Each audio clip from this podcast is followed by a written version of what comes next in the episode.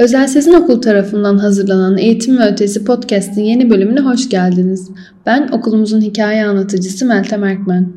Bugün harika bir konuğum var. Uzman psikolog Emir Erünsal. Kendisiyle ergenlik ve cinsellik üzerine konuşacağız.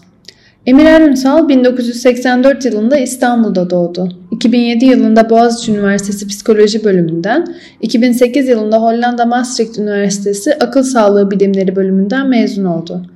2014 yılında Cinsel Eğitim Tedavi ve Araştırma Derneği CETAT sertifikalı terapist ve üyesi, 2022 yılında EMDR Derneği üyesi ve sertifikalı terapisti oldu. 2009 yılından beri Doktor Gülcan Özer'le Terapi İstanbul'da ergen, genç yetişkin ve çiftlerle çalışmalarını sürdürmektedir. Emir Bey hoş geldiniz. Hoş bulduk. Cinsellik hakkında ergenle ne açıklıkta bir iletişim kurmalıyız? Ee, ne kadar bilgi vermemiz gerektiği konusunda orada sınırlarımızı nasıl çizebiliriz? Ya, güzel soru aslında. Ne sıklıkta konuşmak falan. Ya çocuk zaten böyle bocaladığı bir şey olduğu zaman gelip soruyor. Ama işte sormuyorsa başlamamıştır demek de doğru değil. Hani e, biraz gözlemledikten sonra konuşmak gerekiyor. Çok yüz göz olmamak gerekiyor. Hani onu eğitimde de ebeveynlerle çalışırken konuştuğumuz hani çocuğunla pozisyon pozisyon tartışmasın. Yani cinselliğin bir kere birden fazla katmanı olduğunu ebeveynin bilmesi lazım. Yani bunun bir güvenlik katmanı var, bir biyolojik katmanı var. Bu ne demek? Öz bakım, vücudun, bedenin bakımı, bedenine ilgili olumlu, pozitif bir tavır oluşturmak. Yani sen çocuğuna diyorsan ki ya çok şişkosun, aa boyun ne kadar kısa, o çocuk olumlu bir beden algısı oluşturamaz. Zaten cinsellik konseptine 1-0 yenik başlar. Yani beden pozitif bir tavır, cinsellikle ilgili konuşmayla ilgili e, pozitif bir tavır. Hani gelip bana bu konuyla ilgili soracağım bir şey varsa sorabilirsin. Efendim ya bilmezsem, yani sorunun cevabını hiç mühim değil. Hani bilmezsen git babana sor, git işte öğretmenine sor diye e, sektirmek yerine e, çocuğun sorsun. Ben bu konuyu çok bilmiyorum, bana biraz zaman ver, öğreneceğim senin için. Döneceğim, dönüş sağlayacağım diye zaman kazanmak gerekir. Ee, dediğim gibi çok yüz göz olmayan nasıl çocuk annesinin babasının cinsel hayatına dinamiklerini bilmiyorsa biz de çocuğumuzu sadece işte doğru kararlar alması için yol gösterici tavsiyelerimiz var, ertelemek için ikna edici e, tavsiyeler var. Bunlarla ilgili ve dediğim gibi diğer yönleriyle ilgili yani onay nedir? Sen kendini nasıl korursun cinsel istismardan, siber istismardan bu alanlarda işte pornografide her görülen doğru mudur gibi alanlarda bilgilendirme yapmak lazım. Aslında tam olarak en çok merak ettiğim şeylerden bir tanesi dijital iletişim çağında olduğumuz göz önünde bulundurulduğunda bununla ilgili ergenleri nasıl yönlendirebiliriz? Özellikle cinsellik bağlamında. Şimdi cinsellik bağlamında dediğim gibi sadece hani cinsellik deyince ilk kitapta toplumun doğru bilinen yanlışı bulan cinsel birleşme, penis vajina birleşmesi gibi falan görüyor ama biz daha farklı görüyoruz. Orada beden imajı var, kendine güvenmek var, kendini beğenmek, çekici bulmak var falan. Şimdi ilk fazla en başta e, siber ortam bunu bir e, zorluyor aslına bakarsanız. Yani işte TikTok videoları, Instagram'daki işte influencerlar, e, reklamlar, e, ondan sonra Snapchat'te olan bitenler devamlı böyle bir kıyaslama, kıyaslanma, yeterince bedenim iyi mi, yeterince işte iyi insanlarla karizmatik yerlerde takılıyor muyum, beraber miyim diye önce bir güveni zedeleyebiliyor. Bu böyle bir tavrı bozuyor. Çünkü o yaşlarda, ergenlik yaşlarında herkese de çok iyi olmak, çok güzel olmak, çok işte çekim e, hissedilen, alımlı olmak gibi arzuları oluyor ve siyah beyaz bir çağdayız yani o çağda. Hani bir şey iyiyse çok iyidir, kötüyse çok kötüdür gibi. E, ondan dolayı bir burada algıyı yönetmek, tavrı yönetmek lazım. İkinci nokta siber istismarlar ve şantaj, cyber attack dedikleri bu cyber stalking, işte bu Discord'da çok fazla varlar, Instagram'da da oluyor, geliyor, seni takip ediyor, sonra mesajlar atıyor. Kendini 35 yaşında, 40 yaşında insanlar onunla çocuğunuzla yaşatmış gibi tanıtabiliyor. Ve Discord'da şantajlar olabiliyor.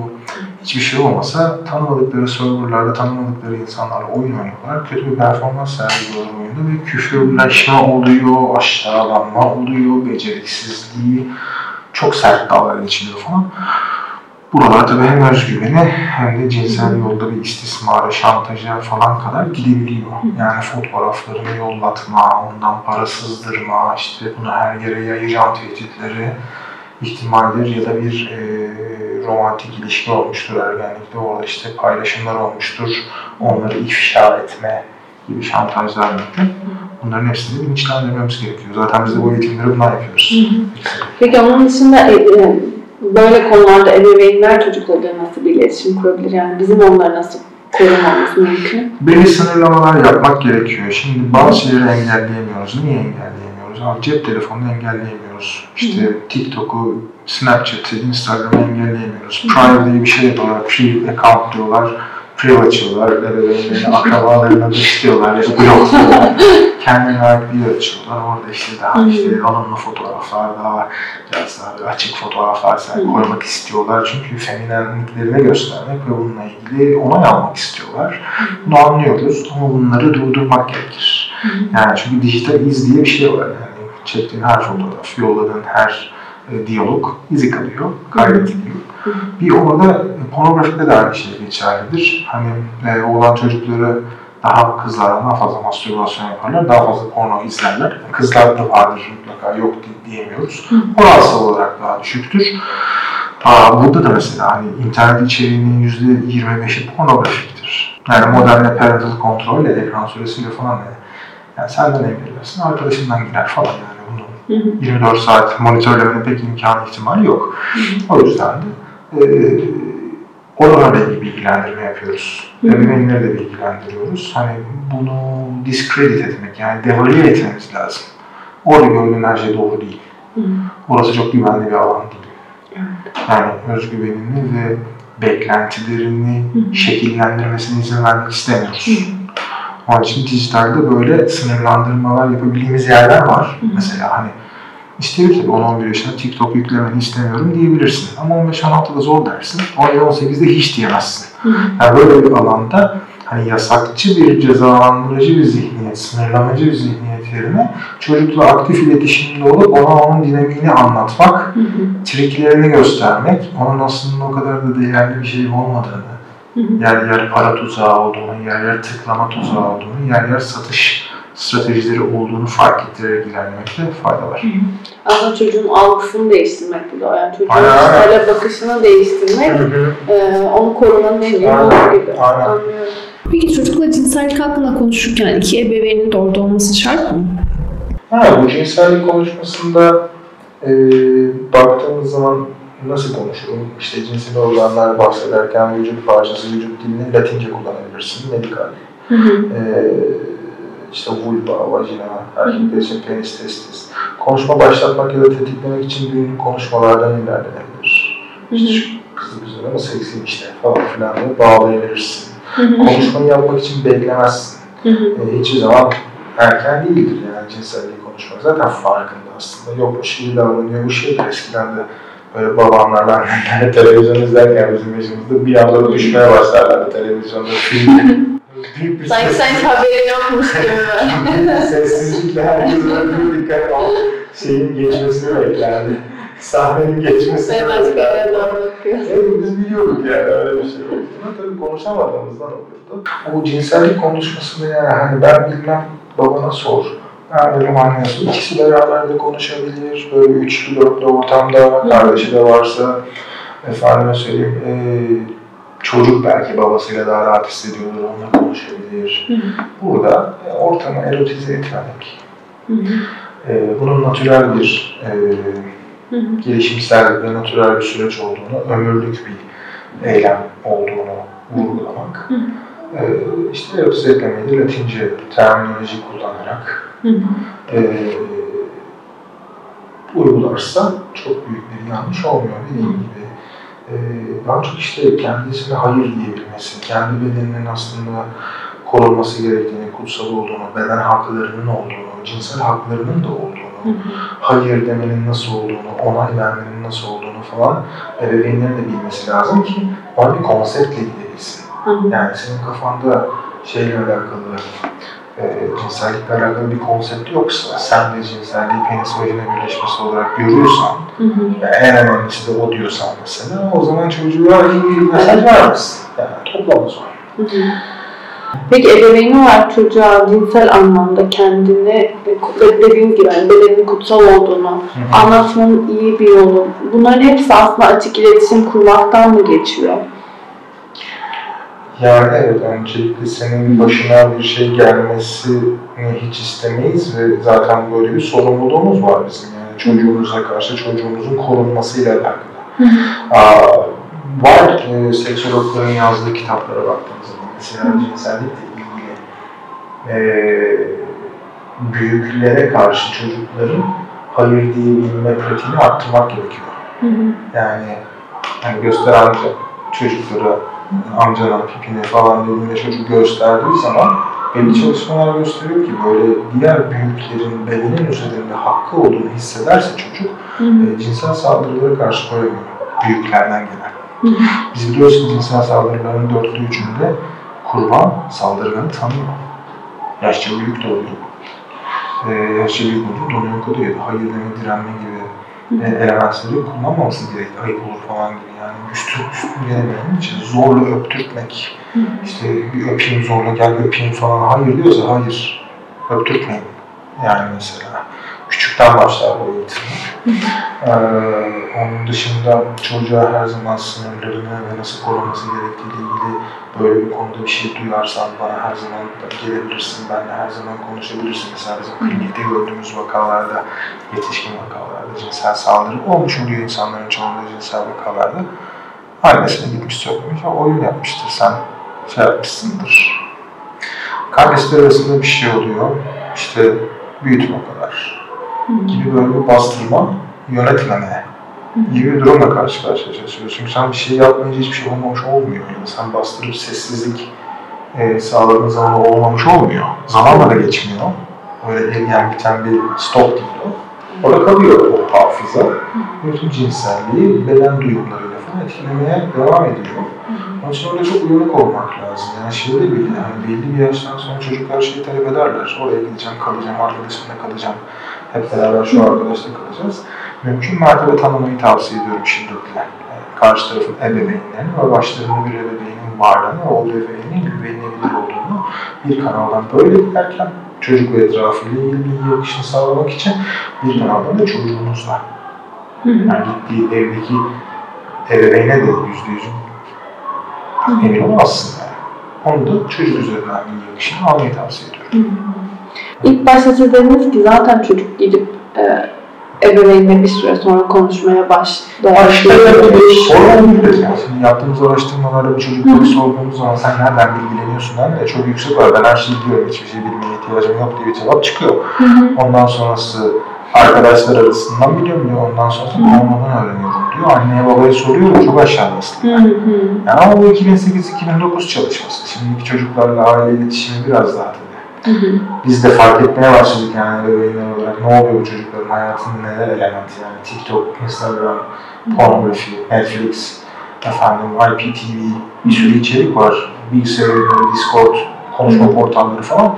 Yani buralarla ilgili devamlı bir soruyla, soruyla, soruyla orada tutmak lazım. Hı hı. Yani ama zaten kafa karışıklığı olan bir e, konsept olduğu için cinsellik konusu. Yani iyi ebeveynine geliyor bir şeyler patlatıyor zaten çocuklar. Hı hı. Yani seksüel falan bir kızdan hoşlanıyorum anne baban diye bir kız çocuğu gelin diyor. Hı hı. Hep oralarda sakin olmak lazım. Yani ilk duyduğun report Hı hı. kesin doğrudur diye ilerlemezsin. Hı hı. Çok içinden çıkılamıyorsa e, hemen bir uzmana gidersin.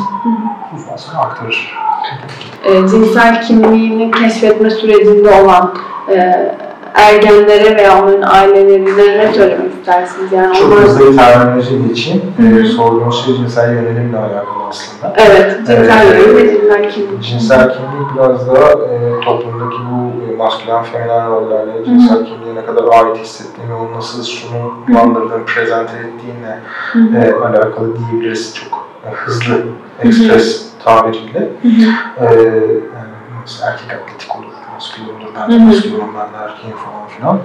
E, cinsel yönelimde biraz daha işler şey, e, bir bireyin neyle hani hangi cinsiyetle sevişmekten, Hı hı. eylem yapmaktan, cinsel eylem yapmaktan hoşlandığı, hangi cinsiyete karşı romantik, duygusal yatırımlarını yapmayı çekim hissettiği. Bakın bu bir tercih değil. Hı hı. Bu bir yönelim, orientation diye geçiyor yabancı kaynaklarda da. Bu bir yönelim. içinden oraya çekiliyorsun. Hı hı. Yani o Hani bir şey. kere yaptın ve bundan sonra şey olduğun gibi değil. Hı hı. Netflix'te iki tane öpüşen adamı gördü bizim oğlanda ve eşcinsel olacak değil. Bu normalleşirse, normalleşince bunlar eşcinselliği deneyimleyecekler mi? Çok kesin değil. Hani zaten devamı gelmez. Eğer bir çekim hissetmiyorsa experimentation, deneysellik diye bir şey var zaten yıllardır. Buralarda çok büyük korku pompalanıyor insanlara. Hı hı. Bilmiyorlar. İnsan bilmediğinden korkar, korktuğu zaman da saldırganlaşır. Hı hı. Hani bir şeyler yokmuş gibi davranarak da çocuklara doğru bilgiyi veremezsin. Yani o, o da yanlış. Var. Ee, olursa da hastalık değil. Bazı duruşları net tutmamız lazım. Ee, ondan dolayı hani bu zor bir şey. Bunu da biliyoruz. Ebeveynlerde bir açılım olursa işte çocuğun sana geliyor. Ben eşcinselim diyor, seksüel diyor ve doğru. Bu toplumsal olarak çocuğun dışlanacağına güvenliğinden endişe ettiğin ve başından aşağı kaynar suların boşaldığı bir şey oluyor. Aslında kolay bir şey değil ebeveynler için de. Ama orada ebeveyn stilleri var. Yani işte yargılayıcı mı olacaksın, koşullu onaylayan mı, onaylayan mı olacaksın gibi protokoller var. Onlarla ilerleniyor.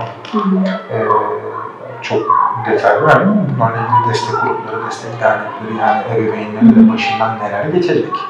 Nasıl bir süreçte ilerleyeceksin. Partneriyle tanışacak mısın falan ileride. Yani ergenlikte değil de yetişkin yetişkin. Bir sürü sitesinde destek grupları var. Hı hı. Yani ebeveynler çocuklarına mastürbasyon konusuna nasıl yaklaşmalı? Kız çocuklarında, erkek çocuklarında e, nasıl bir süreç Şöyle farklı bir yani süreç sen- görmüyoruz? Mastürbasyon yapıyor musun? Mastürbasyon yaptığını görelim falan öyle şeyler istemiyoruz tabii ki. Yani mastürbasyon yapan çocuk zaten odasını kapısını kapatır. Hı hı. Yani e, bunu biz de eğitiyoruz onlara. Diyoruz ki herkesin içinde olmaz. Kendinize özel bir alanda, kendinize ait alanda tek başına Hı hı. e, diyoruz ya. Evet. İşte o e, bizim için şey, önemli olan nokta. Yani orada e, şöyle söylemek lazım. Bu mastürbasyon olayında olanlar daha çok yapıyor kızlardan. Bunu biliyoruz. E, kızlar da yapıyor. Bunu da biliyoruz. Yapmaması da sağlıklı. Ama işte ıslak rüyalar olur mesela oğlanlar yapmadığı zaman. E, nedir o? Spermin kalitesi belli bir süreyi geçtiği zaman bozulduğu için beden sana sormayarak spermi dışarı atmak için gece bir cinsel içerikli rüya gösterir ve atım refleksi gerçekleşir. Boşanma refleksi gerçekleşir. Hani bu konuda çocuklar utanabiliyorlar, sıkılabiliyorlar. Bunun çok natürel bir şey olduğunu. Yani mastürbasyonda düzenli eylem yaparsa bunun olmayacağını falan söylemek gerekir bence. Yani hı. Ben çocuğuma söylerim böyle bir şey. Ama şöyle yap, böyle yap demem. Diyeceğim tek şey şudur, odanda yap, kendine özel bir yerde yap, tek başına yap. Hı. Bunu ulu orta, halka açık yerlerde, birileriyle beraber. Olmasını istemeyiz. Bu tek kişilik bir olaydır çünkü. Hı. E sivilce yapmaz, kısırlık yapmaz. Yani e, ve düzenli duş alma davranışını da geliştiriyor. O da güzel bir şeyler gerçekten. e, yani yararına bakacağım. Sen ebeveyn olarak kâr zarar yapacaksın. Onu yapmasın, bunu yapmasın. Biz şey vakası görüyoruz yani çok hızlı hızlı bunu bir e, insanla yapayım diye cinsellikle ilgili profesyonellere AIDS olan danışanlarımız oldu. Bilgisiz bilgisiz 14 yaşında, 15 yaşında. Hı hı. Çocuk 13 yaşında, 14 yaşında evde mastürbasyon yapıyor, kapısı kapalı, evinde. Ne yaptığını biliyorsun. Hı hı. Yani onu korumak adına daha şey, Hı hı. iyi. Cinsel yolda ulaşan hastalık yok. Efendim, istenmeyen gebelik yok. İstemeden birini hamile bırakmak yok. Ondan sonra ne bileyim fantezisini keşfediyor. Hı hı. Ya bu aslında bunu yönetmek hemen böyle Palas Banderas 14 yaşında birleşip bir seks profesyoneline, seks işçisine gitmekten daha karlı bana sorarsanız. hı. Peki e, dediniz ya mastürbasyon e, sivilce yapmaz, sonrasında kısırlık yapmaz. Aslında hani toplumda cinsellik konusunda mastürbasyondan gayri söylüyorum. Çok fazla doğru bilinen yanlış Evet, evet, var. Evet. Ee, birazcık onlardan da bahsedebilir misiniz? Yani toplumsal olarak baktığınız zaman yani cinselliği yani hayatın her yanını şekillediği gibi cinselliği de şekilleyen bir sürü Hı hı. kabul ve hmm, sağlıyor mu diyeyim artık toplumda Ön insanların ön inançları var diyelim. Böyle baktığın zaman eee, ne oluyor? Doğru bilinen yanlışlar diye bir şey çıkıyor. Hı hı. Bu doğru bilinen yanlışlarda eee baktığın zaman kuşaklara ilişkin olan aktarımları, kalıp düşüncelerin ve ön yargıların, yargıların aktarımı oluyor. Bunun biz neden doğru bilinen yanlış diyoruz? E, medikal olarak bakmışız, yanlış. Bilimsel olarak bakmışız, yanlış. Böyle olduğu için yanlış. Yani nedir mesela? İşte çocuklarda beden imajı şeyleri, güvensizlikleri, işte büyük penisli insan cinsel performansın yüksektir. Külliyen yanlış bir şey mesela. Anlatabiliyor muyum? Efendime söyleyeyim. Erkeklerin cinsel isteğinin kızlardan kategorik olarak daha fazlası. En az cinsel erkeği isteği olan erkeğin bile kadından daha fazla cinsel istekli olması yanlış. Ve kadınların cinsel eylemsizliği erkeklerden daha uzun süre dayanabileceği yanlış. Yok böyle şeyler yani. Bakılıyor çünkü detaylara. Hı. Mesela çocuklarınkinden biraz gidelim. Her eylemin çocuk doğuracağı, Hı hı. dışa çekilme yönteminin bir korunma yöntemi olduğu. Hı hı. Bakmışlar yüzde 40 koruyor. Yani yüzde 60'ında oluyor. Efendim, cinselliğin, yetişkinliğin cinsel eylemleri yapmak ve milli olmak, cinsel birleşme yaparak olacağı Hı hı. inancı. Bunların hepsi yani hem sosyolojik hem bilimsel hem medikal olarak yanlış olan şeyler bunlar. Size son olarak biz her zaman Eğitim Ötesi Podcast'te gelen her konuğumuzdan kitap önerileri istiyoruz. Aa, güzel. Açık kaynaklar var, çok güzel. Hı hı. Ee, onları internette bulmak da çok rahat. Hı hı. Ee, derlemelerimiz de var onlarla alakalı. Öncelikle Cinsel Eğitim Tedavi Araştırma Derneği'nin bilgilendirme e, dosyaları var. Ee, yani erkek cinselliği, kadın cinselliği, yaşlılıkta cinsellik, erkek kadın yine ayrılıyor. Gençlerde cinsellik, eşcinsellik ve şey, seks işçiliği üzerine bilgilendirme dosyaları var. Onun dışında Cinsel Şiddetle Mücadele Derneği'nin sitesinde çok iyi hani çocuklarımızı cinsel saldırıdan nasıl koruruz, kendi e, cinsel onların flörtlerinde olan flört şiddetiyle ilgili nasıl çalışırız bunu rehberlerde kullanıyor zaten aktif olarak. Doğru kelimeler medyada ve aktarımda nasıl kullanılmalı, yani haberleştirme ile ilgili bile orada çalışmalar var. E, listeden yine e, CETA'nın bir alt birimi e, bu LGBTQI bireylerin ailelerinin destek grubunun e, Avrupa Birliği ile e, Hollanda, İsveç elçilikleriyle Concord çalışmaları, uyum içinde yaptığı çalışmalar var. Orada işte bu LGBTİQ şeylerinin süreçlerinin nasıl yürüdüğü, hikayelerin nasıl olduğuyla alakalı. Yani olur olmaz bilgilenmek iyidir. Yani hayatında vardır, yoktur. O önemli değil. Bilgilenmek adına iyi bir kaynak. Onun dışında kapsamlı cinsellik eğitimi kaynağı var. Hı hı. Ee, bu da internette çok rahat bulunabiliyor. Kapsamlı cinsellik eğitimi yazdığınız zaman bu Türkiye'de de uygulanan sürekli geliştirilen bir kaynak. O da var. Onun dışında artık e, Cinsel Eğitim Tedavi Araştırma Derneği'nin internet sitesi çok e, aktif bir kaynak. Doğru bilinen yanlışlarla alakalı da besliyor. Regl kitabı var. Bir tane. Raika'nın galiba. Çok başarılı buluyorum. E, Cinsel Zeka diye bir e, Dr. Conrad'ın var. Türkiye'de de var. Cinsel deneyimler ve sınırlılıklarla alakalı. Öğretmen ve öğretici adayları, öğretmen adayları için cinsel sağlık eğitimi kitabı. Orası çok güzel. Hem gelişimi, hem tavır, değer gelişimi, hem psikolojik gelişimi içselleştiriyor. Ee, çocuk cinsel eğitimi diye daha küçük yaşlar için, okul ilkokul çocukları için e, Doktor Hüsnü Onçar'ın var bir tane. E, 94 yapımı. İyi bayağı. e, çocukluktan genç kızlara değişikliği 2000 yılında bir araştırma. Ergenlik döneminde yaşananlar ve ergenlerin soruları üzerinden anlatılan bir kaynak var. Ama bunları tavsiye ediyoruz. Dediğiniz gibi şey liste hakkında bir de aslında çok fazla böyle konularda belgeseller de yapılıyor. Evet, benim çocuğum var. Benim çocuğum, ben de çok üniversite dönemindeyken izleyip çok etkilenmiştim. Belki hani kitaplar dışında bunlar gibi belgeseller de bir kaynak Tabii. olarak görülebilir. Tabii. Çok teşekkür Ben ederim. teşekkür ederim. Sağ olun. Sağ olun.